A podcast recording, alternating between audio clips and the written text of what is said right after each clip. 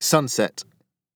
Better a thousand times that he should be a tramp, and mend pots and pans by the wayside, and sleep under trees, and see the dawn and the sunset every day above a new horizon.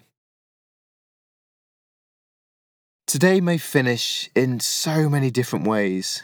This is wearing and stressful over long periods, but also enlivening.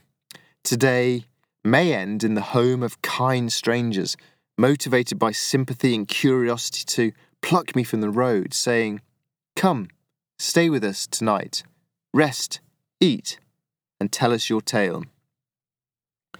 Day's end may be far from people's homes. The sun is setting. In towns, people will be streaming home from work. But out here, the road is empty. I'm exhausted. It's time to stop. The hills I slogged over are dark beneath a pink sky. Ducks fly quickly overhead. I refill my bottles from a small stream. I don't have a tent, but the sky is clear and warm. I find a flat spot to sleep under a tree on the edge of a harvested field. I light a small fire to cook rice. My dinner is just rice. It means I only have to carry rice and a little pan, and it appeals to the ascetic minimalism that is important to me on this journey. I settle back against the tree and eat my rice. Or my day may end walking into a town to find somewhere to sleep after the punishment of the afternoon. Under a radiant pink sky, a cricket match is in progress on the stubble of a harvested field.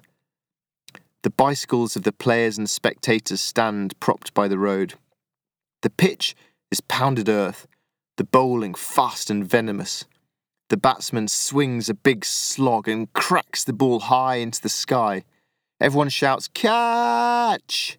And the poor fielder drops it. I smile in sympathy as I walk by.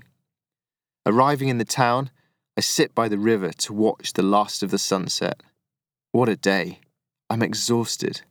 Just another day.